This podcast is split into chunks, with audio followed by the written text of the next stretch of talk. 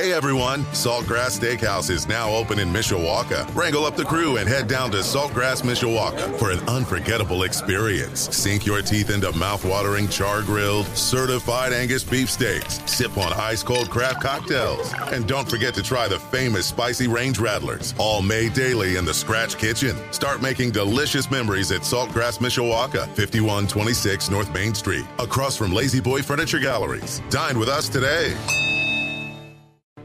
Live from our WSBT radio studios in downtown South Bend. Let's go! Come on! Ah! Welcome to Budweiser's weekday sports beat. Wow, don't blink. A lot of major intestinal fortitude going on here. On your home for Notre Dame football. Knocked down by Wooden. The game is over. The Irish is upset Florida State. Notre Dame is number one and Notre Dame basketball. Number one ranked UCLA Bruins have been upset by the Irish of Notre Dame. Good! Arike Ogunbowale wins the national championship for Notre Dame. Plus fighting Irish hockey. They score! Jake Evans scores! Notre Dame 3.7 seconds away from a spot in the national championship game. The NFL and Major League Baseball. Oh my gracious! How about that? Sports Radio 960 WSBT, WSBTRadio.com, the free WSBT radio app. Big time onions! Now, here's your host, seven time Associated Press Broadcasting Award winner, Darren Pritchett.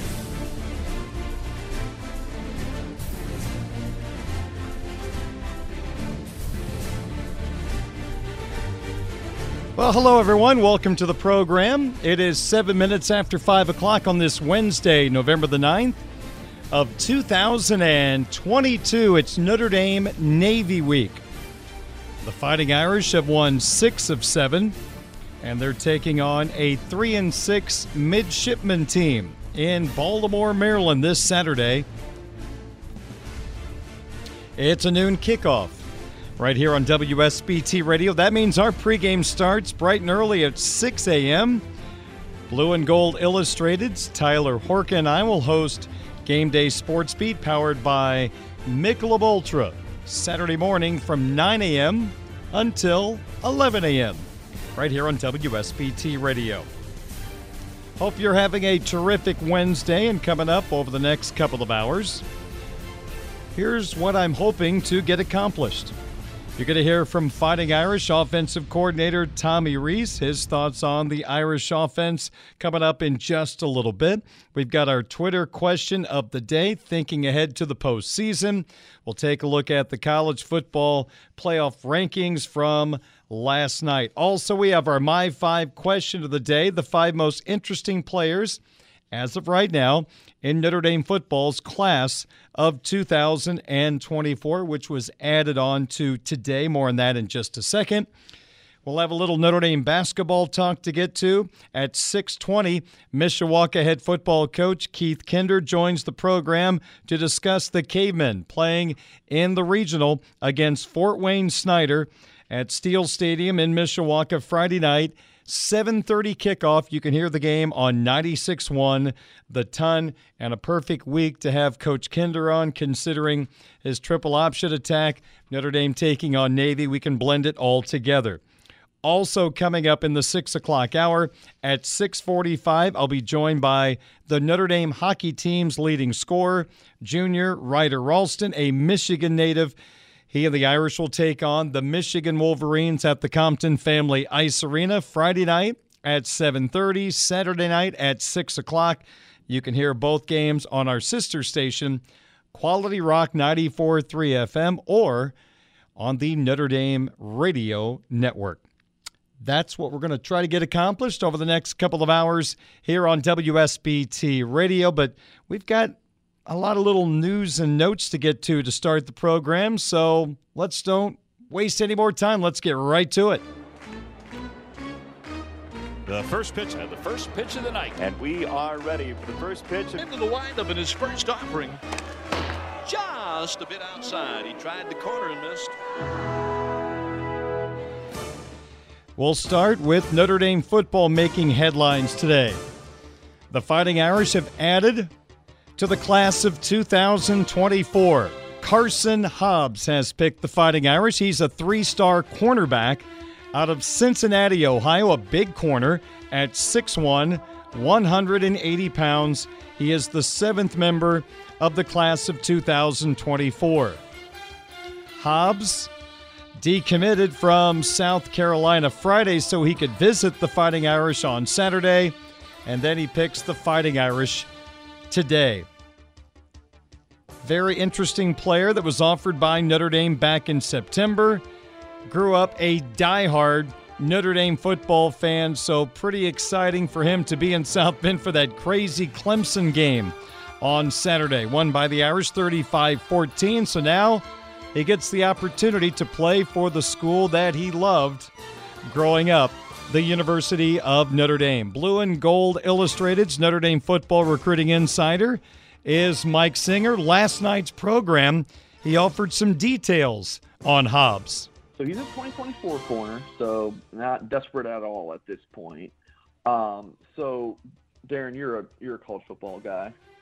I mean, just think about the South Carolina Gamecocks. How, without knowing their roster very well, do you think they get many players from Ohio?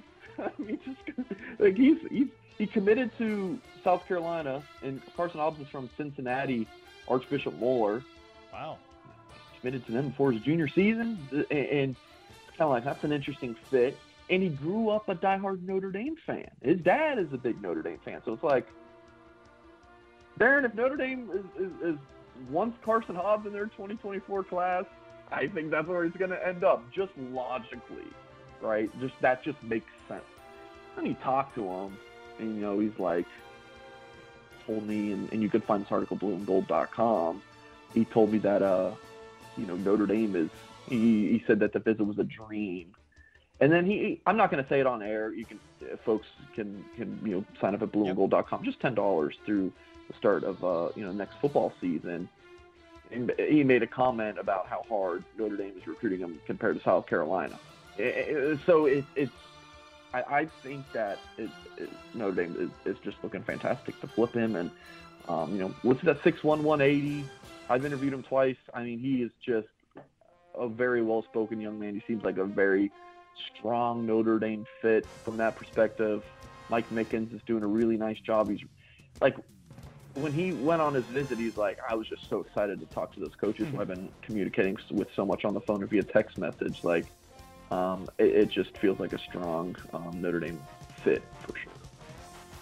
That's Mike Singer, Notre Dame football recruiting insider at Blue and Gold Illustrated, blueandgold.com on last night's program, talking about a guy who had not committed as of yet in Carson Hobbs, but today the Cincinnati native picked the Fighting Irish of Notre Dame. He is the first defensive back to commit in the class of 2024. And overall, he is number seven. One of the seven is four star quarterback from Michigan, CJ Carr. So another addition to Notre Dame's class of 2024, Carson Hobbs. Get the latest on Carson right now at blueandgold.com. We'll switch to Notre Dame basketball for a moment. Fighting Irish head coach Mike Brey announced this afternoon that transfer guard Marcus Hammond, MCL sprain, out a week. Good looking player who joined the Notre Dame basketball program from Niagara.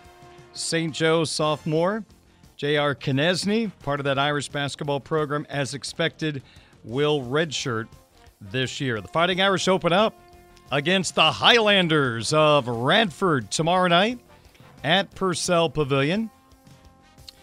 That game is being moved from WSBT Radio to our sister station, 96.1 The Ton, because tomorrow night at 7, we have the Marcus Freeman radio show. 8 o'clock, we have the Falcons and the Panthers. So Notre Dame basketball for one night, shifting over to 96.1 The Ton. Pre-game coverage at 7.30. The game gets rolling at 8 o'clock. We'll remind you of that again on tomorrow's program.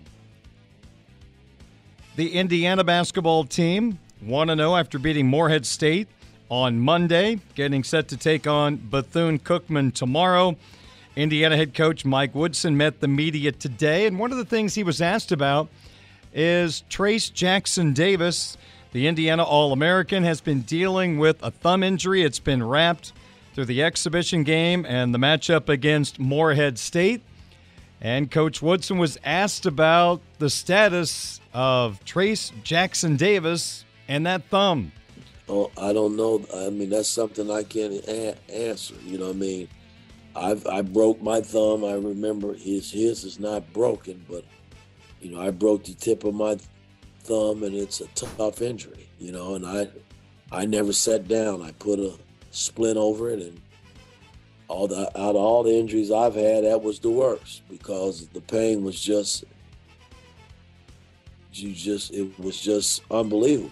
you throw the ball, you try to catch the ball with a broken thumb. It's it's tough, but we've seen to manage. You know what injury he has. I think he has a, a, a he had a severe sprain and uh, in the in the thumb area, and you know we you know Tim Garl patted it just to kind of give him some relief, and it seemed to be working for him. Uh, you know he had taken a couple days away too uh, just to get it calmed down. And we just got to hope that, uh, you know, it's not a, something that's going to nag him the, the rest of the season. He just, you know, we we're looking at it cautiously, you know, because we got a long season ahead of us, and uh, he's a big part of what we do. Obviously, Indiana hoping that does not loom throughout the year for Trayce Jackson-Davis, who had 15 points and seven rebounds Monday against Morehead State. Indiana taking on Bethune Cookman tomorrow night at 8:30 at the Assembly Hall. Indianapolis Colts making a lot of news this week, firing head coach Frank Reich and also deciding to bring in Ring of Honor former center Jeff Saturday, which surprised everybody in the National Football League, in particular with two former coaches on the Colts staff, Gus Bradley and John Fox. Saturday met the media today without Mr. Irsay and Mr. Ballard nearby and got a little fiery and emotional as I think a lot of the media just trying to figure out what in the world's going on right now. Why are you here? And he was asked, Why are you doing this? Because I care. Right? And I told the guys this morning, I care about the players, care about their families. I've sat in their seat, man. This sucks, right? I like Frank. I've talked to Frank. We've texted. I love Frank, man. I was working with Frank, right? So I'm working with him every week, talking to him. I, I consider Frank a friend, and I love him. I think he's a heck of a football coach. I got no control over how that. So I understand from their perspective. I've sat in that seat. They love Frank, man. These, that's his. That's their coach. I mean, they played for this dude. So uh, I don't minimize that at all. I, I, care about the staff and their families. These guys work hard. They sacrifice for their families. They sacrifice time, energy, and effort. Like I know equipment room, man. I know media relations. I know training room. Like you guys act like this is. These are my people, bro. Like my adult life was forged here right? Like my wife and I had, raised, you know, we raised our kids here. Like these people matter to me. This organization matters to me, right? The people in the community matter to me. I mean, everybody thinks this is like flippant. This is this is not. Like I care whatever I can do. And when he said, "Hey, can you help me?" Absolutely, I'll help. If somebody called and said, hey, this is an opportunity to say, you know, for, for the people who are in this room and in this building, would you do it? Absolutely, I'm going to do it, right? And I, I had to make sure my wife was on board. She and I talked about it, prayed about it. I called him back and I said, let's do it, right? And that was it just for great. That was at one o'clock in the morning. Like Irsay carries different hours than me, right? He's a lot later, but it was like one or, or, or something that you, what you consider. And I said, hey, my wife and I, and then he and Chris talked and had a conversation and did whatever, but I had no idea how it was going to flow through. Just didn't just didn't know, and it was a it was a whirlwind, man, and is what it is now. I'm here and trying to trying to beat Las Vegas. I mean, that's that's the focus at this point. If you're transcribing that statement, do you put in a period? Or is that 90 seconds of just run on sentences? Just everything's just sort of jammed together. Not sure. I'm just wondering who has more pressure on them this week? Colts and Las Vegas against the Raiders. Is it Saturday who right now I'm sure his head is absolutely spinning trying to get this team in a position to have success. I think he's probably trying to get comfortable and figuring everything out.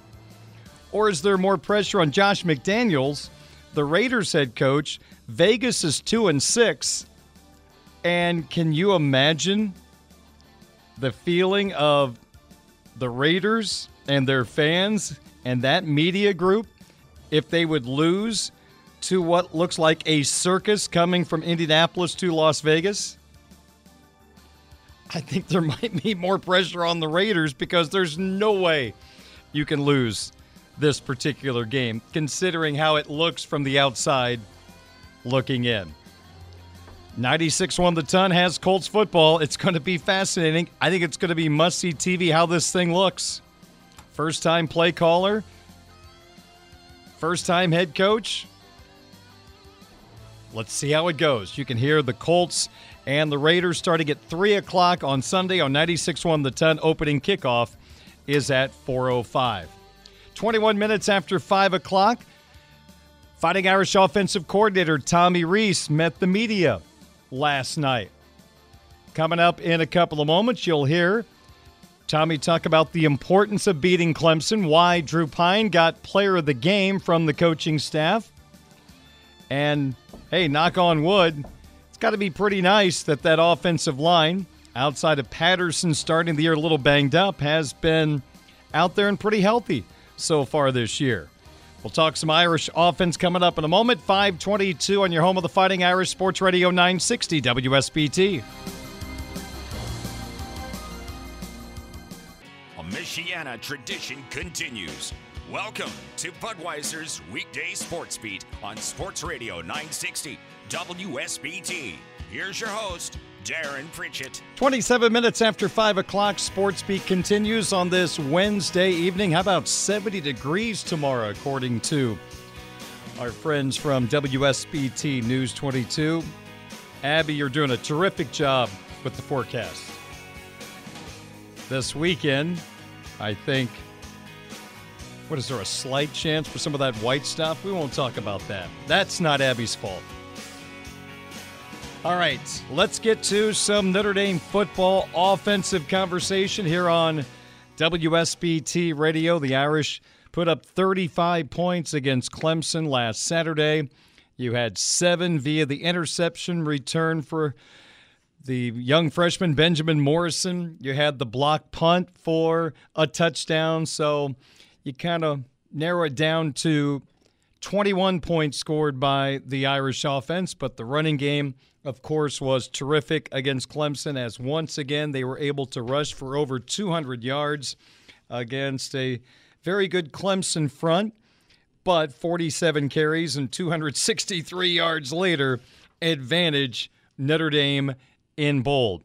So a terrific win for the Fighting Irish. They beat then number four Clemson. They fell to number 10 in last night's college football playoff rankings, and they have a very good opportunity to win their last three regular season games to finish 11 and 1.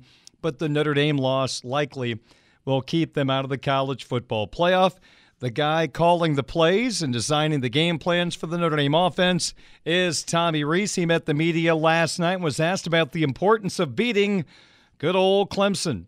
You know, I think they're all important, obviously. Uh, as we've gone through the season, they all count the same. This one, continues to bolster the belief, you know, amongst players, coaches, staff that you know we're moving in the right direction. Things are going, you know, the way we want them to. We're preparing the right way, and you know, to see our players go out there and execute, and really like this game's about them, and to have to see them have the success they deserved is really what it all comes down to. So it's a great win. It's behind us now. We got to get ready for another challenge coming up and keep chugging along.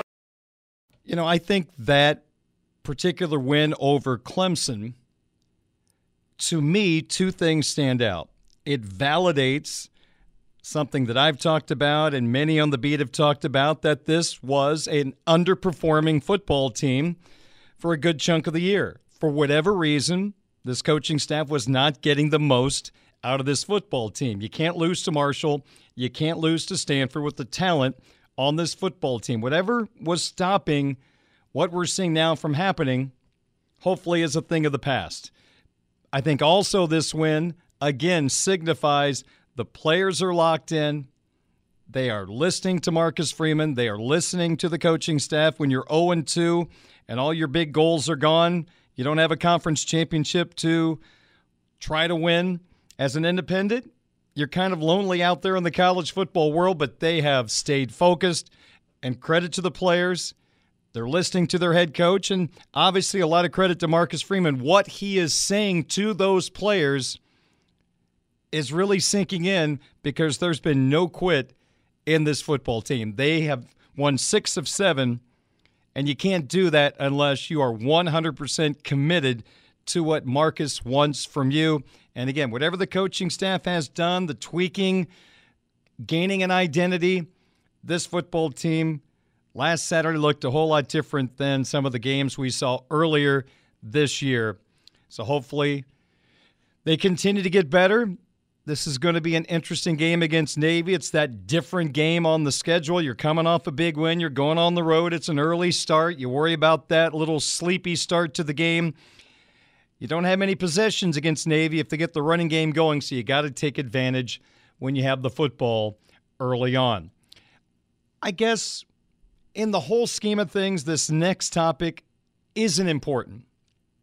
But based on social media, people that follow me were very surprised when Coach Freeman announced that Drew Pyne was the player of the game on offense after going 9 of 17 for 85 yards, a touchdown, and was sacked one time, while the offense otherwise had a great day 47 carries for 263 yards and two touchdowns. Coach Rees explained some of the things that don't show up in the box score that led to Pyne picking up player of the game honors. Yeah, I mean, there's so many things that people don't know, right? Um, like you look at a game like that, yeah, we ran the ball very effectively, but we did a lot in terms of how we communicated the plays, the tempos we used, the different ways that we wanted to control the rhythm of the game that was really on the quarterback. Um, you know, he plays a large part in our run game in, in, terms of getting our combinations in the right spots. You know, he himself made a couple runs that were critical. He made, you know, critical plays, but like more than all of that, like his poise, his confidence, the command he had of running what we wanted to do. He really played the game the way we asked him to, and made a couple plays for us. And so, you know, the staff felt like he was deserving of it. You know, I'm usually pretty uh, timid to give it to any quarterback, but. Uh, you know, he did exactly what was required, and, and we're proud of him and excited to move forward. You know, one thing I've always felt that I didn't want to fall into this trap as a broadcaster. I don't like using the word game manager that much.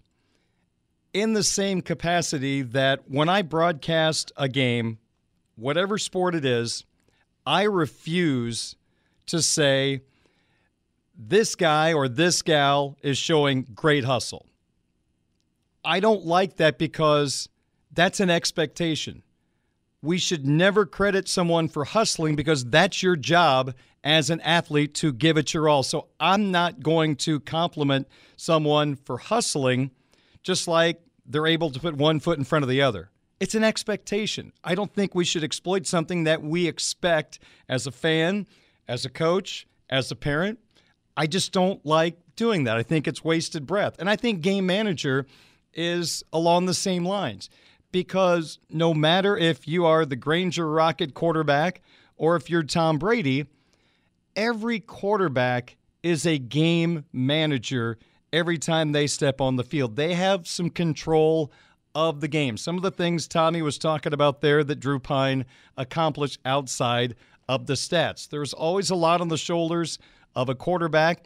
And I just have always felt like game manager is a negative statement. How many years the Bears have been looking for a franchise quarterback? Well, they got this guy. He's a good game manager. It comes across as this guy's not that good. He's just kind of handing the football off, and he's just doing enough, and the rest of the team's winning the game for him. I think that's a little unfair because every quarterback has to have game managing skills, whether they're Warren Moon, Joe Montana, or Pat Dillingham. You've got to be a game manager. So some of the things Tommy was talking about there. I think it goes into every quarterback that steps on the field. It's great that Tommy handled those things. I'm sorry, that Drew handled those things very, very well. Passing game as a whole, not just Drew, but the unit as a whole. They're kind of along for the ride right now as the offensive line, the running game, the defense, and special teams have been playing championship level football. The passing game is not at this particular time, unfortunately. But at this point, it's not like they're going to have a chance to make the playoff going forward if it gets better. This is all about next year for me. How can the passing game get better to set this team up to have an opportunity to reach their goals in 2023? This is about finding guys that fit the needs of this football team next year. Now, I'm not going to overlook the seniors. You want to win every game for them. You still want to do all those things. But look beyond that. I'm looking for guys that can help this football team get back into the playoff mix next year. So it's great that the game managing things are happening, and it's great the running game is rolling. It's carrying the passing game at this particular time. And you know what? Over the last three games, the running game should be able to continue to shoulder that load even though Navy is statistically good against the run, there are opportunities for Notre Dame physically to win battles against Navy. Boston College is atrocious stopping the run, and USC might be number eight in the country, but folks, they've not been very good against the run either. Notre Dame has a chance to continue bulldozing teams over the last three games, and the passing game can kind of continue to be in that snooze mode. But again, I'd like to find out things at the quarterback position, at the wide receiver position. So this team is ready to rock and roll in 2023, even though next year's starting quarterback might be playing in another game on Saturday. 537 at WSBT. We're talking about Tommy Rees's press conference last night with the Notre Dame media. And of course, he's got to be head over heels excited with the way this football team is running the pigskin, and they are doing it with a lot of physicality. Yeah, I think um, anytime you can run the ball, it alleviates a lot of things. Um, you know, to my core, I believe in running the football. I've always felt that. Um, to my core, like towards November and you get later in the year around here, you should be able to run the ball. Um, our line believes in it, our receivers believe in it, our running backs believe in it, Drew believes in it. So we got to continue to find ways to give them good run looks and good good opportunities to be successful in the run game. But um, we got and we got to find a way to balance it out and complement. So um, our guys are hungry for that, and hopefully we can keep it rolling here this week. And I think something that Tyler Horka and I have talked about on Game Day Sports Beat, I've talked about on this program. There just really wasn't a need to have a three headed monster all year. It's been pared down basically to two main guys now, Diggs and Estime.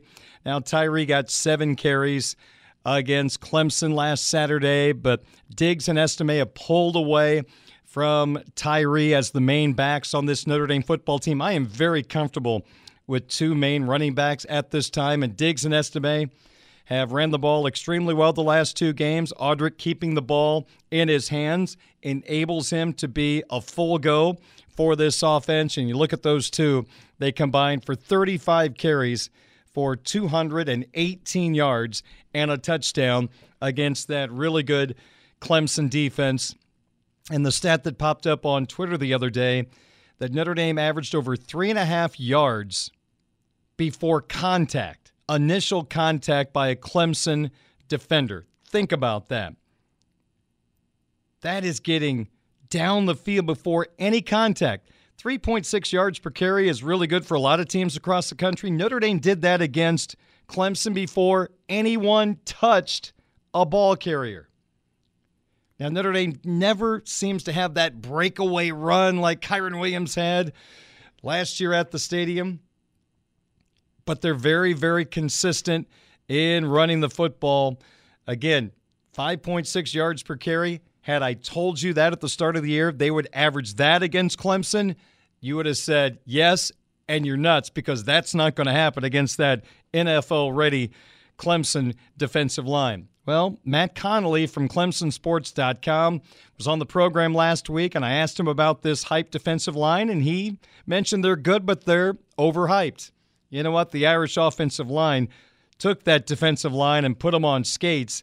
And for the ball carrier not to be touched until after three yards on average, that is a remarkable performance. And the offensive line, outside of that Patterson injury to start the year, you've had the same five guys starting. They've been healthy, and that's a really good thing for Tommy Rees and those running backs. Yeah, let's knock on wood, right? I mean, um, they've done a great job, and I think early in the season, you know, we kind of said let's be patient with them. They've, you know, J. Pat missed an extended period of time um, through camp and early part of the season, so you know, there's such a camaraderie that's built up front that you need that continuity that can help uh, provide, you know, really an effective unit. And now we're seeing that patience and them working together really come to fruition. Um, there's a lot to be said working through a lot of those things together. You know, we talk about all the time the line needs to see everything as one. Finally feels like that's clicking, and you know, again, we're, we're hungry to get better and continue to improve there too. That's Tommy Rees, Fighting Irish offensive coordinator, meeting the media last night. I want to play one more soundbite for you. I found this fascinating because you look at the stats from the Notre Dame Clemson game. You, as a fan, watching the ball game, I'm betting those of you that really get into football and you think about play calling, you're probably thinking, keep running it, keep running it, run, run, run, run, run. I mean, this is domination. Just keep pounding the football. When you got a chance, maybe for a little play action or third and long, you try to pick up a first down, throw it. But otherwise, man, let's just continue to pound the football. Really interesting. A media member asked Rees last night, how much of a factor was the wind in your game plan against Clemson? Now, before hearing the comment, let's remind you 17 throws, 47 rushing attempts for 263 yards, 5.6 yards per carry.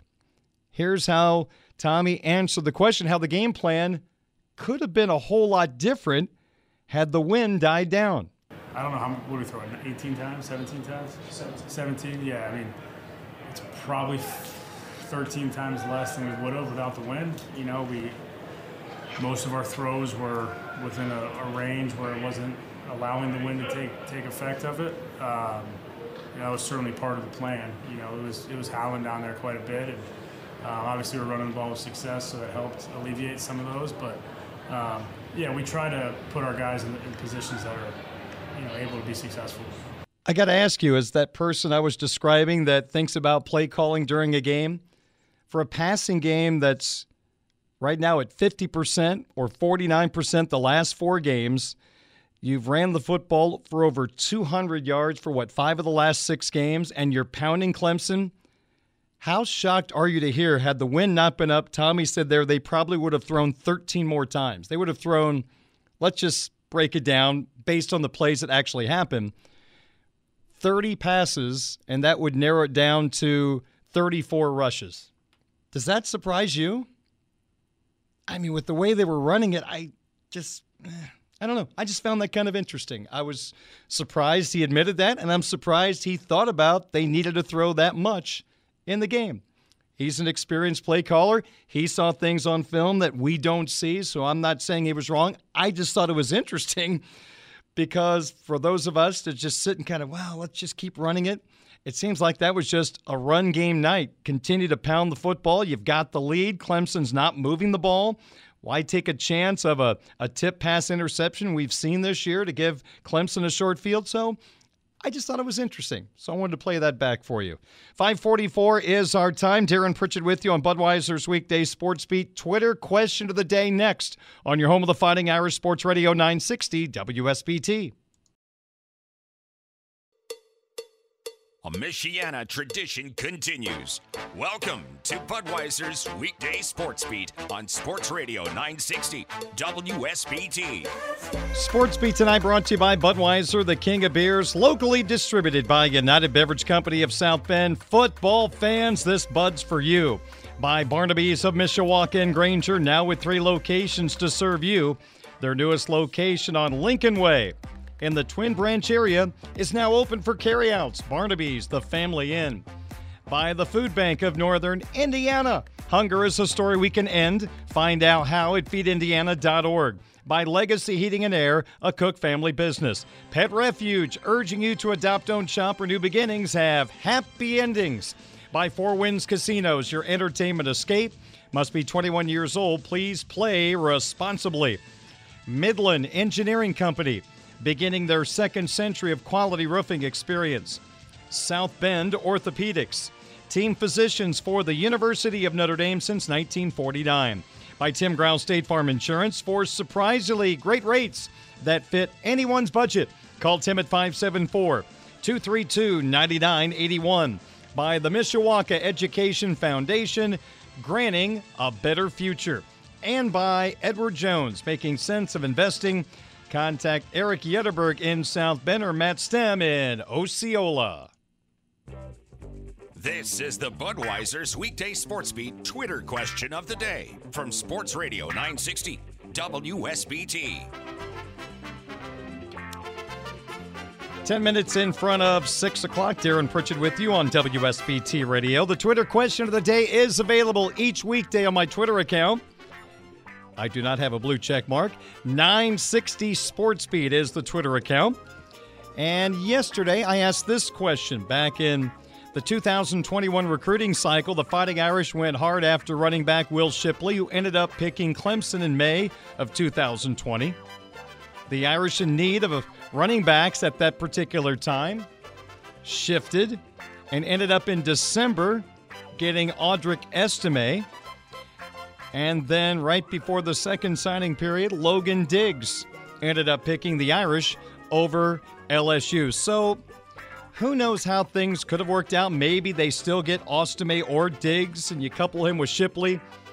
But for the sake of our conversation, let's keep it simple. Every Irish fan wanted Will Shipley. Didn't work out. He went to Clemson. So, now knowing what you know, who would you rather have? Choice number one was Will Shipley. Choice number two, Audric Estime and Logan Diggs.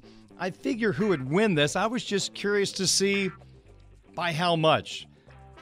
Or were there people that still would rather have Will Shipley, who is a heck of a football player, but man, it's hard to argue with this one two combination right now. Well, it was a landslide. Estime and Diggs got 88.1% of the vote. Shipley got 11.9%. Things worked out pretty well for the Fighting Irish. And now Shipley, his first year at Clemson, didn't make the playoffs, and they're not going to make the playoffs this year either, according to most people who understand all the dynamics of the rankings. All right, now we move to today's Twitter question of the day. Based on various bowl projections, which opponent slash bowl game would interest you the most? So, which of these matchups against Notre Dame intrigues you the most? Your four choices the Gator Bowl against the Florida Gators from the Southeastern Conference. How about the ReliaQuest Bowl? I think that's on January 2nd. Another SEC opponent, you get Mike Leach and the Bulldogs from Mississippi State. A chance to go to the Holiday Bowl for the first time and take on from the Pac 12 Conference the Utes of Utah. And your fourth and final choice, the Mayo Bowl. Yeah, that's the bowl in which the winning coach gets Duke's Mayo dumped on their head. It would be Notre Dame against, from the Big Ten Conference, row, row, row your boat, the Minnesota Golden Gophers. So, which opponent slash bowl game interests you the most from a Notre Dame fan perspective?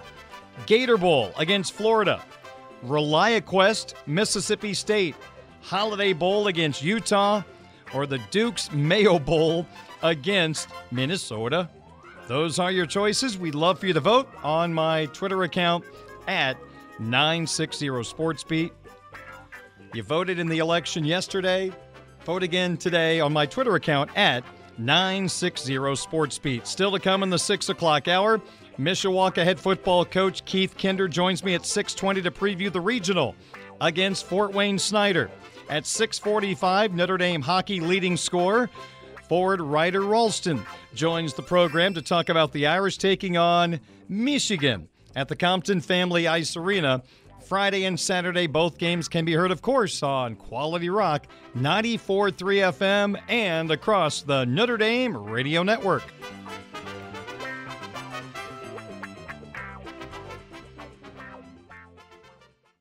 Org.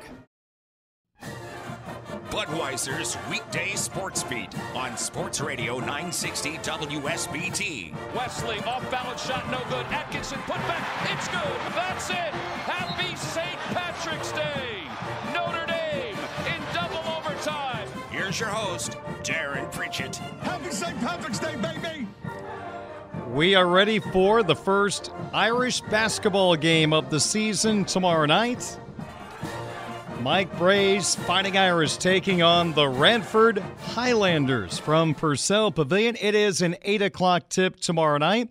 Pre-game coverage starts at 7.30. Normally, Irish basketball right here on WSBT Radio, but the Irish playing on a Thursday. Marcus Freeman show is on Thursday. We can't air both things on the same channel. So the Marcus Freeman show will air tomorrow night at 7 right here on WSBT Radio. Then at 8 o'clock, it is Thursday night football. The Atlanta Falcons visiting the Carolina Panthers. We are moving Notre Dame basketball to our sister station, 96.1 The Ton. Tony Simeone will have the call. 7.30 pregame, 8 o'clock tip. Irish men's basketball versus Radford again on 96.1 The Ton tomorrow night.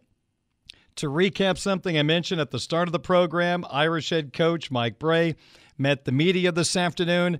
The transfer guard from Niagara, Marcus Hammond, is going to miss a few games due to an MCL sprain, so Trey Wertz will take Hammond's spot in the starting lineup tomorrow night against Radford. So Hammond out with an MCL sprain, Wirtz into the starting lineup.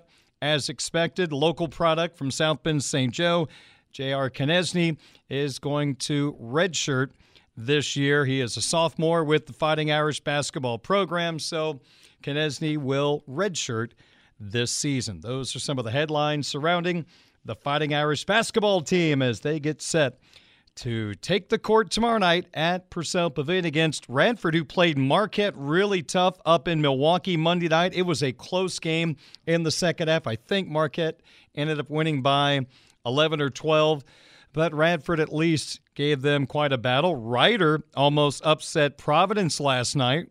Rider was up by 15 in the first half. Providence came back. At one point, they were up at least by 10. Rider got to within one, had the ball in the closing seconds, and the guy with the ball tripped and fell down. Time expired, and Providence survived, beating Rider by one point Last night, Florida State got beat the other night as well in their opener. Was it by Stetson? I'm trying to remember, but Florida State t- took a, a bad L in their opening game of the year. All right, 608 at WSBT. One question, five answers. This is the My Five Questions of the Day on Sports Radio 960 WSBT. All right, today's My Five. Who are the five most interesting players right now in Notre Dame football's class of 2024? I asked this question today because Notre Dame added the seventh member of their class earlier today when Carson Hobbs picked the Fighting Irish, a three star cornerback out of Cincinnati. 6'1, 180. On Friday, decommitted from South Carolina, was at the Notre Dame Clemson game Saturday night.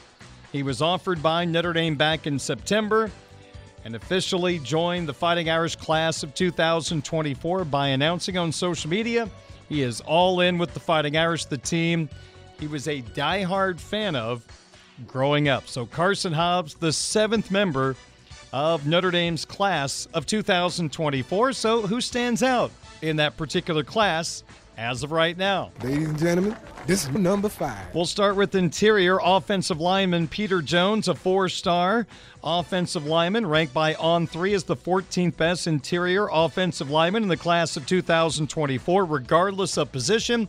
He is player number 186 in the class. On Three scouting and rankings assistant Cody Belair on Jones. He writes, body control and balance flash off the tape, always squares up his opponent, and is rarely off excellent body type and framed to play tackle at the next level. Impressive raw power and strength at the point of attack. Shows off his grip strength when engaged with defenders.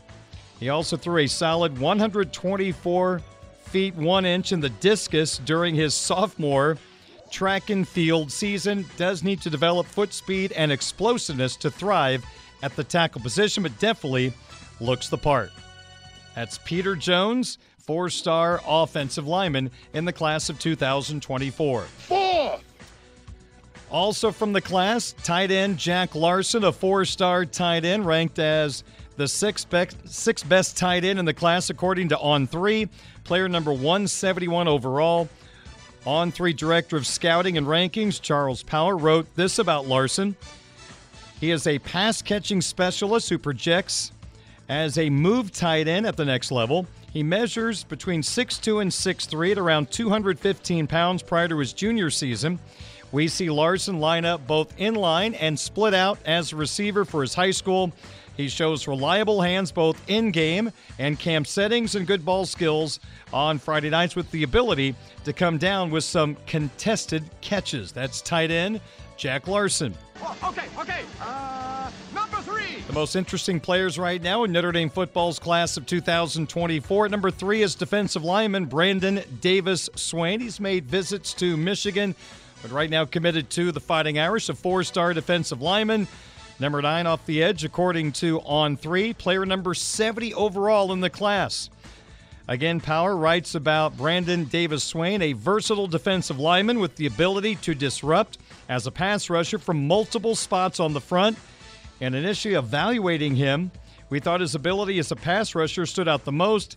He has good initial quickness off the snap and shows the ability to dip his shoulder while also using quick hands to get past offensive lineman. He is particularly dangerous rushing from the interior, where his quickness presents a mismatch for opposing guards and centers. That is four star defensive lineman Brandon Davis Swain. Number two. Most interesting players in Notre Dame football's class of 2024. At number two is wide receiver Cam Williams. He's a four star recruit. On three has Williams as the eighth best wide receiver in the class of 2024. Player number 52 overall. On three, director of scouting and rankings, Charles Power writes He's got prototypical size, a good frame. He looks to have very good length as well. He's very athletic and coordinated, which is backed up by his track profile. He ran an 11.01 100 meter dash and is a six foot five high jumper. He has top end speed and vertical bounce. That's very strong for a rising junior receiver. That's a heck of a combination. For that to go with his size, it's a very good athletic profile. He is smooth on film. He looks like one of the better wide receiver prospects in the country. We have him ranked that way, and I wouldn't be surprised if we continue to see him move up. Very interesting profile for four star wide receiver Cam Williams. Number one. And the most interesting player right now in Notre Dame's class of 2024, it is quarterback CJ Carr from the state of Michigan. Four star recruit, ranked by On Three as the fifth best quarterback in the 24 class, player number 30 overall. They write about him in this fashion polished, productive quarterback with the ability to make plays in and out of the offensive structure, has an easy, natural release, gets the ball out quick, and can deliver from off platform. He makes small window throws against tight coverage on Friday nights. He has good feet and shows reactive quickness in the pocket, has the quickness to escape the pass rush, makes some improvisational plays Had a productive junior season, completing 64% of his passes, 28 touchdowns, only four interceptions in 10 games. Developed and polished in the camp setting, measured around 6'2, 190 prior to the 22 season. Shows a good arm at this stage, but has room to add velocity to his intermediate throws as he continues to develop as a high school quarterback. That is on three. Their thoughts on the guy that is ranked number one on my list and a four star quarterback in the 24 class, Notre Dame commit, CJ Carr. And that is today's My Five question of the day. Still to come on Budweiser's weekday sports beat. Navy Notre Dame in Baltimore on Saturday. Triple option attack for the midshipmen. So it makes sense to bring aboard the guy who runs that locally, Keith Kinder, the head coach of Mishawaka, the Cavemen, hosting a regional. Friday night at Steele Stadium against Fort Wayne Snyder. We'll talk some Caveman football coming up in just a minute or two. Also coming up at 645, the leading score for the Notre Dame hockey team, junior forward Ryder Rolston will join the program live. We'll try to mix in a little sports wagering as well. Hope you'll stick around. Plenty to get to on this Wednesday. Budweiser's weekday sports beat on your home of the Fighting Irish of Notre Dame. Sports Radio 960 WSBT.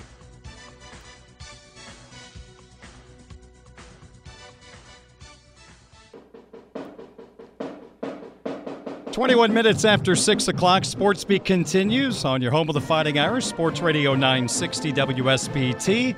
Notre Dame and Navy play Saturday at noon. The Irish getting set for a little option football. And speaking of option football, the Mishawaka Cavemen are going to be hosting a regional matchup with Fort Wayne Snyder at Steele Stadium on the campus of Mishawaka High School Friday night at 7:30. We'll have the game on our sister station 96.1 The Ton, but we encourage Mishawaka fans and local high school football fans to come out and support Mishawaka at Steele Stadium as they try to win that regional matchup with Fort Wayne Snyder and the head coach of the Cavemen, Keith Kinder joins me here on WSBT Radio. The Cavemen fresh off a sectional championship win at Concord last Friday, 38 to 17. Coach, first off, congratulations to you, your staff, and the kids on a great victory over Concord last Friday. Sure sounds like you guys got off to a fast start and, and put a lot of pressure on that Concord football team. And we are now joined by the head coach of the Mishawaka Cavemen, Keith Kinder, as his squad beat Concord for a sectional title last Saturday or last Friday night, I should say. 38-17. Coach, congratulations to you and your kids on that great victory Friday night. And I know I was calling a hockey game, but based on what I've heard, you guys got off to a really fast start in that game and put a lot of pressure on Concord.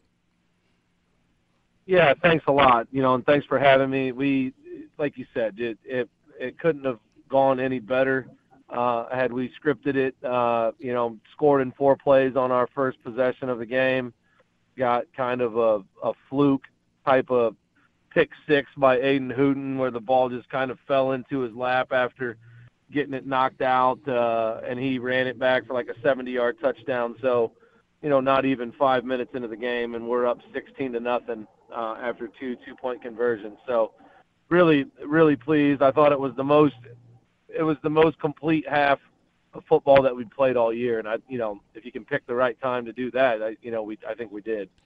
Coach, I'm curious with the style of offense that you have. You played them on October the 7th in a conference game and won 15 to 11. We always hear coaches, well, sometimes we, we hold things back. Can you hold things back with your style of offense from that first game, knowing that you might have to face them in the postseason? You know, not really. You know, with some with some things that we do formation wise, you know, we can we can kind of keep some of that stuff. What what what really was the difference was what we added in between the two games. You know, we learned a lot about you know how they were going to try to defend us and and and what they kind of left available for us with the way that they were defending us. So we we added a bunch of stuff. You know, probably the first I don't know, 15 to 16 snaps last Friday was either a different formation, a different player, a different blocking scheme than they had seen. So really nothing.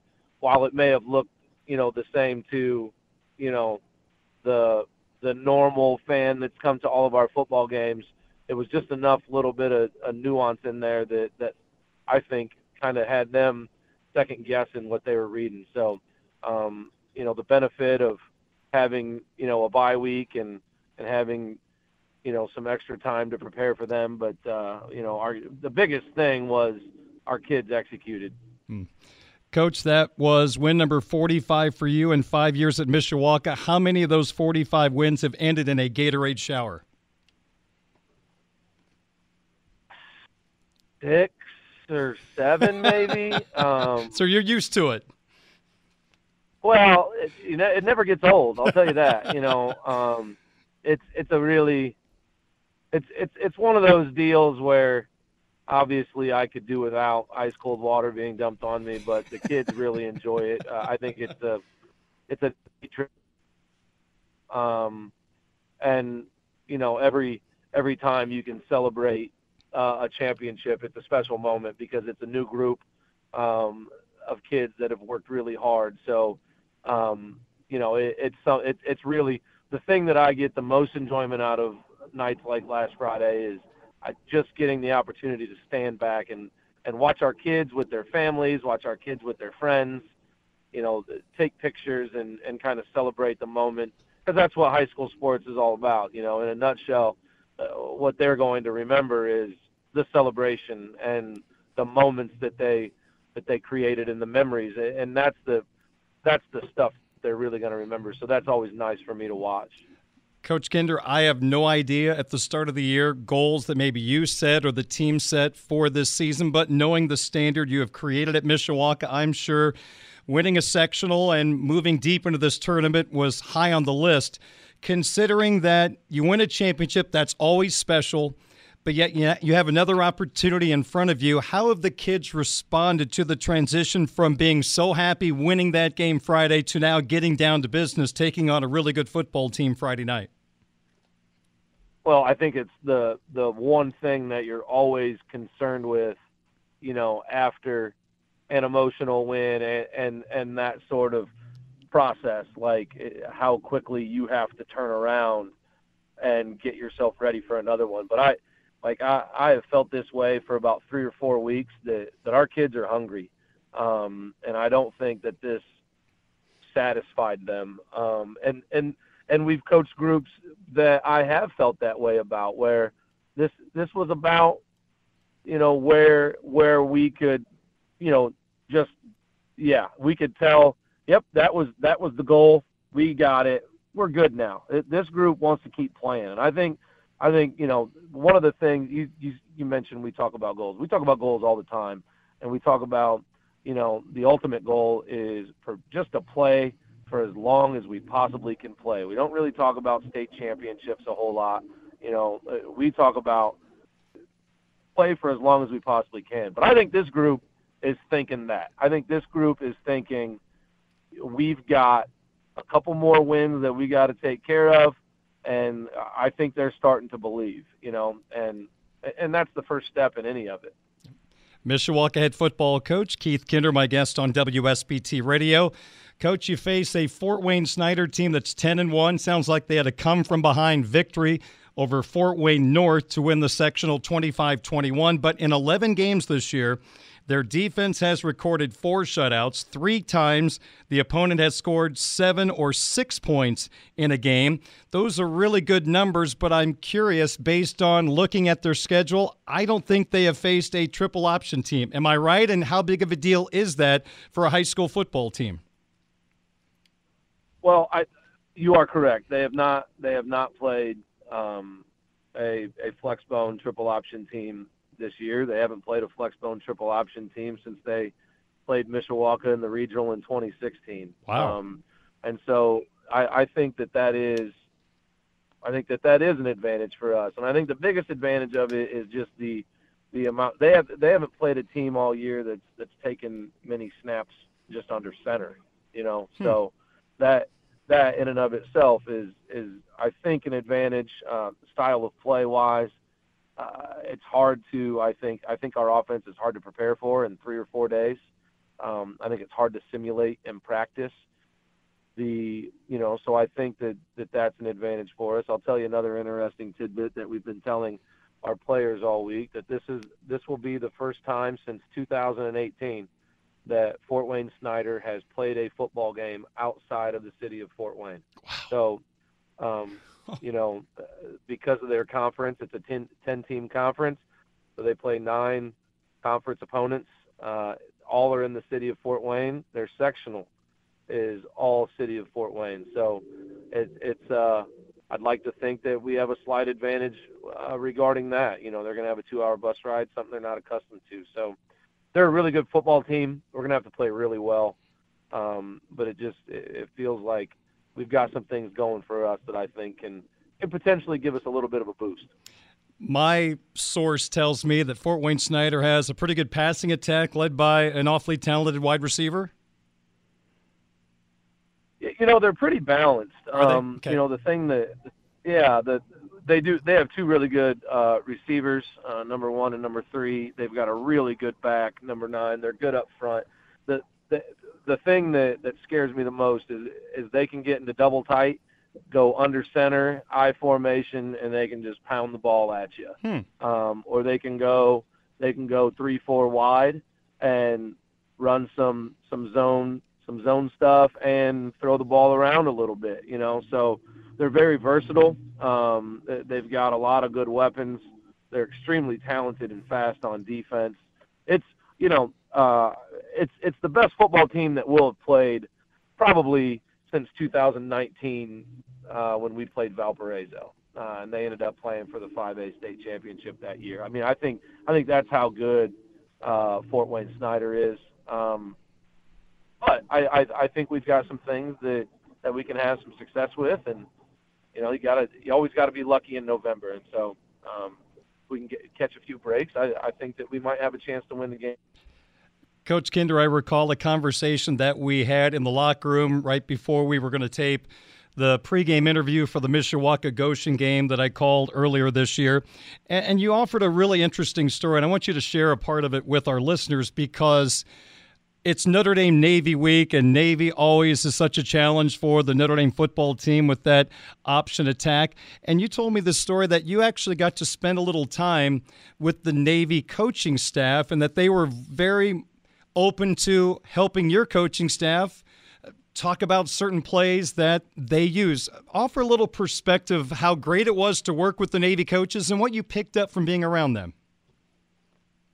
Yeah, so you know, in 2000, in the spring of 2018, um, uh, we we reached out um, to the to the Naval Academy um, and explained, you know, where where we were, who we were, what we've done offensively, and and could we come out and watch some spring practice? We we rented a VRBO in Annapolis, Maryland, which, by the way, if you ever have the chance to go to that area, it's fantastic. Hmm. Um, and we spent we spent three days um, watching practice, sitting in meeting rooms.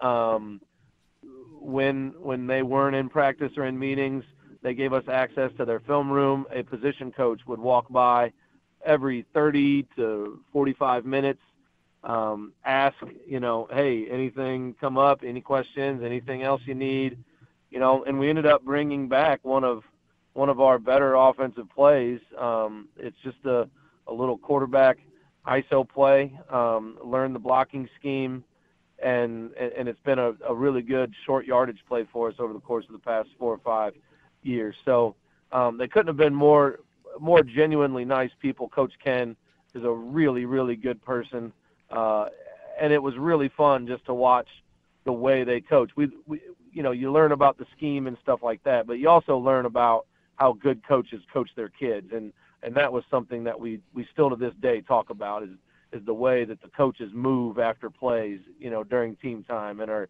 and are moving towards the player and talking to them and they're walking back to the huddle and talking to them walk you know, just not wasting any time coaching so that you can get as many reps as possible. Um, shout out to Justin Fisher who told me he's the flexbone fullback oh. uh, for the scout team of, of Navy this week. So he says he's having a good week, but yeah, you know, I'm I'm a diehard Notre Dame fan. Have was raised that way.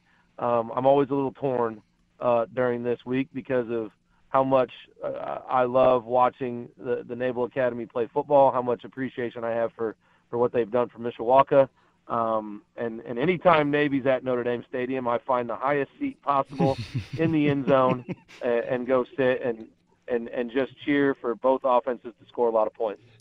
Do you learn more watching Navy attack Notre Dame's defense, or do you learn more watching how Notre Dame tries to defend Navy's offense? Well, I, you know th- that's really interesting. What we learned. Uh, here's why. I, I think we learned more from Notre Dame's offense because Notre Dame, or excuse me, from Navy's offense okay. attacking Notre Dame because Notre Dame is so far and away more talented on defense than Navy is offensively. You know, size, speed, athleticism. And for us to beat the people that we have to beat in in November, we're going to have to beat people who are bigger, faster, stronger than us. So seeing how Navy uses formations and angles to attack opponents that are significantly more skilled than them is something that we that we get a lot out of. Um, you know, there's only so many ways you can line up to us, but there are different ways that you can attack those alignments, and a lot of times it's a personnel driven thing. You know, uh, Notre Dame has been given fits over the years uh, at times, but when Notre Dame's been really good, it doesn't really matter what Navy has thrown their way. They have they have been able to shut it down for the most part. Coach, as we wind down our conversation, can you offer a couple of keys for your football team to walk away with that victory against Fort Wayne Snyder Friday night? The I think you know the biggest thing is it's going to be a really physical football game. Um, Snyder is a physical team, uh, matching their physicality, not backing down from their physicality.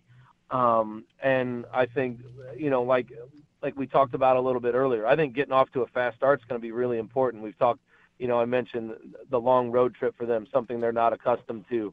Um, in general, just being on the road, uh, just being on a grass surface, all those things that are going to be not normal for them.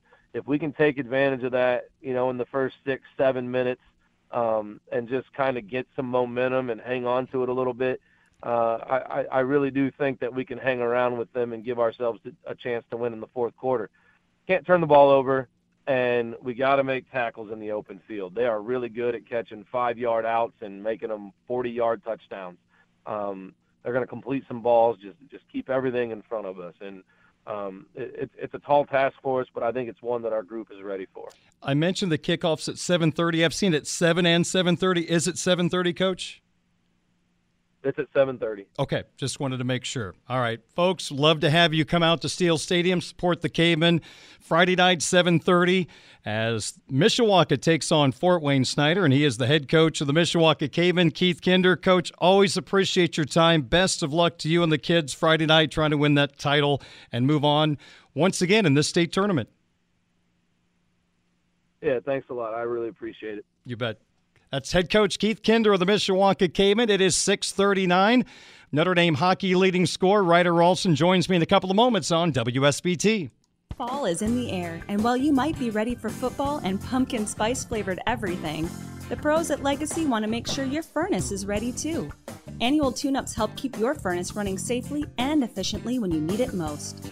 Visit LegacyHeatingAndAirInc.com for online scheduling and exclusive furnace tune up specials. And while you're there, Make caring for your HVAC a breeze with an annual maintenance plan starting at just $13 a month. Legacy Heating and Air, a Cook family business. All right, it's 646 on your home of the Fighting Irish, Sports Radio 960, WSBT. Darren Pritchett back with you. Just mentioned in that sports update, Notre Dame hockey taking on the Michigan Wolverines at the Compton Family Ice Arena this weekend. A few tickets are still available. Check out und.com. And joining me is the guy that wears number 12 for the Fighting Irish, Ryder Rolston. The junior forward leads the team in goals with four, also leads the Irish in points with nine, leads the team in shots on goal with 36, and he joins me for a couple of moments here on WSBT Radio. Ryder, it's Darren. Good to talk to you. How are you this evening? Doing well. How are you? I'm doing great. Thank you so much for your time. I had the great pleasure to talk to your dad on this show last oh, spring, I guess, when we were up in Albany in the NCAA tournament, a place where he scored a big goal for Lake Superior State on their way to a national championship. He played for Jeff Jackson. You play for Jeff Jackson now. I'm just wondering his experience playing for Jeff, how much did that impact your decision to play for the Fighting Irish? Yeah, I mean, it had a huge impact. You know, I think the big thing was just how much he developed under uh, Coach Jackson. And for me, that's obviously something I wanted to do. I wanted to develop and mature. And, um, you know, it was just, it was the perfect spot for me. So it was an easy choice. How much of an impact has your dad had on your hockey development?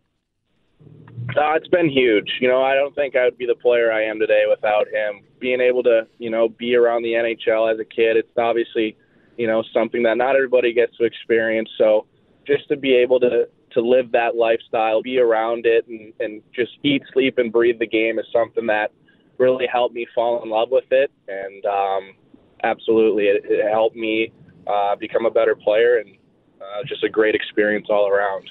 Ryder, just to show how old I'm getting, I remember when your dad was traded to my favorite team, the Boston Bruins, way back when, after he'd won a, a Stanley Cup championship have you taken any time through the years going on YouTube and watching any videos of your dad? And how much do you remember him playing?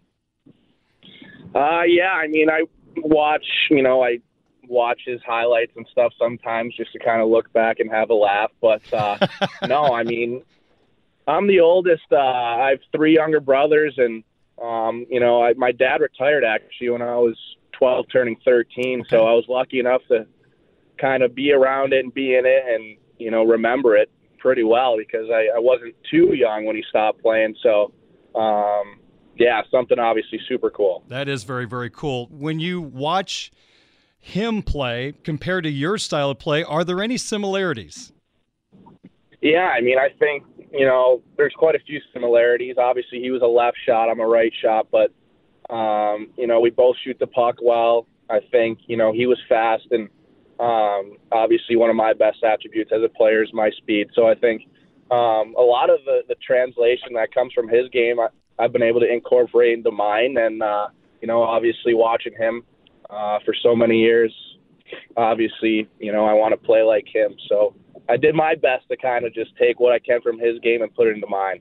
You know, Ryder, when I watch you play, calling the games, a couple of things always stand out your speed, first of all, but also you've got a very accurate shot on one timers. You get the shot on goal. And I feel like, and I'm not a hockey expert, that you have a really quick release. How do you develop such a release? Yeah, I mean, I, my shot's something I've always worked on, you know, especially, you know, as a kid, you want to perfect things. You want to you know, consistently get better. And I think a lot of a lot of hours shooting pucks in the garage and things like that. I think over time it, it just helped you with with muscle memory, and I think that's kind of something that I've developed over time, and, and why I think my release is good. Ryder Rolston, my guest, Fighting Irish Ford. The Irish getting set to take on Michigan. Ryder, when I hear people at the professional level talk about Jeff Jackson and players that he has developed, I often hear that when you leave a Jeff Jackson hockey program, you are fully developed as a hockey player. You've learned to play both sides of the ice. Coming to Notre Dame, how much do you feel like you had to learn how to play the game without the puck and also taking care of those defensive chores? Absolutely. You know, I think the great thing about our hockey program is the fact that you have to earn everything that you're given. And the thing is, for me, going into college, I wanted to become a better 200 foot player. And obviously, I know at the next level for me, I have to be a guy that's trusted in the defensive zone and um, can play good without the puck, both defensively and offensively. And I think that's something that makes our program so special and something that was a huge attraction for me coming in because I understand as a player that if I want to play pro and be successful in pro, I have to do those things. It seems like you've built a little chemistry with Chase Primeau. Your center, you play right wing, and he's had eight points on the year. You guys had a goal and two assists recently in the same game. What's the chemistry building been like between you two, and why do you like playing with him? Yeah, I mean, Chase first and foremost is a, is a great kid and a great addition to our team. I think you know me and him not only on the ice but off the ice are super close, and um, I think we've just been able to read off each other well. I think the thing is, is we know where we're going to be, and um, you know he knows how to use his size, and I kind of know how to use my speed in certain areas. So I think the chemistry just kind of fell into place, and obviously I, I love playing with him. So. I'm wondering what is the points of emphasis for this Irish hockey team going into the Michigan series. You look back to last weekend playing a really good Minnesota team on the road, and in those two games, we were able to score just one goal. What's the focus to get a little more offense going this weekend? Yeah, I mean, it's a fresh start for us this week. We're back at home. Obviously, last weekend's behind us. We've had a great week of practice, and I think the big thing for us is just going to be a shift at a time. You know, make sure all four lines are rolling. Um, but a big thing for us as well is going to be making sure we're not passing up shots. I think this weekend a big thing for us is going to having a shoot first mentality, and that's what's going to generate a lot more offense, especially five on five for us. Being a native of Michigan, is this game a little bigger than some of the others? I mean, I would be lying to you if I said no. I always have the block M circled on the calendar, so uh, I'm super excited to get them into Compton and, and battle it out with them for sure. Ryder, take me back to the moment that you were drafted by the Colorado Avalanche. I know you put in a lot of work through the years, and I'm sure that's always been a dream. What was that moment like? Yeah, I mean, that was a dream come true. Obviously, you know, growing up around the game, being in the NHL, um, you know, and now it being my turn, I think that's something that was super special. And being able to experience that with my family was something that was unbelievable. And uh, like you said, a moment I'll never forget ever. I think it was 12 years ago when I started calling the Irish hockey games. One of our players had his rights traded for Sergei Fedorov, which not many people can say, hey, I was traded for Sergei Fedorov, but that was the case. You were traded your rights to the Chicago Blackhawks. None of us has have ever experienced being traded, even though you weren't really a part of the Avalanche as of yet, still a part of this Irish hockey team. What's the moment like when you find out you've been traded? Yeah, that was something that was super, you know, I think looking back was a great experience, but obviously I was I was only a freshman, so I wasn't I wasn't too sure what was going on at the time, but um, like you said, you know, having a dad that's been through it, been traded and stuff, made the process a lot easier. And you know, honestly, looking back at it now, I'm I'm super happy that I got the opportunity to be traded to the Blackhawks organization. Obviously, you know, they're an organization that I feel like I can help in the future. And obviously, the people that I've got to work with so far in that organization have been awesome, and I've learned so much. So you know, I, I'm ecstatic to be a part of that organization, and I think also just the experience of getting traded at a young age is, is something that you know helped me mature as well. Hopefully, down the road, we'll see Ryder and Landon Slaggert playing for the Blackhawks. Landon also drafted by the Blackhawks a few years ago. Ryder, as we wrap things up, how about a couple of keys for the Irish this weekend to have success against the Maize and Blue? Yeah, like I said earlier, I think having a shoot first mentality, um, obviously, they've got some firepower up front, so I think taking away time and space from them, playing physical, but also using our speed to our advantage is going to be huge. Ryder Rolston joining me here on WSBT Radio. If you're going to be at the game, of course, where's number 12 for the Fighting Irish? Ryder, have a great weekend against the old Wolverines and best of luck the rest of the season. Thank you so much. You betcha. Ryder Rolston, Notre Dame's leading scorer, nine points on the year, leads the team with four goals. The Irish and the Wolverines, Friday at 7.30, Saturday at 6 o'clock, both games on Quality Rock 94.3 FM. 656 at WSBT. Hey everyone, Saltgrass Steakhouse is now open in Mishawaka. Wrangle up the crew and head down to Saltgrass Mishawaka for an unforgettable experience. Sink your teeth into mouth-watering char-grilled, certified Angus beef steaks. Sip on ice-cold craft cocktails. And don't forget to try the famous spicy range rattlers, all made daily in the Scratch Kitchen. Start making delicious memories at Saltgrass Mishawaka, 5126 North Main Street, across from La-Z-Boy Furniture Galleries. Dine with us today.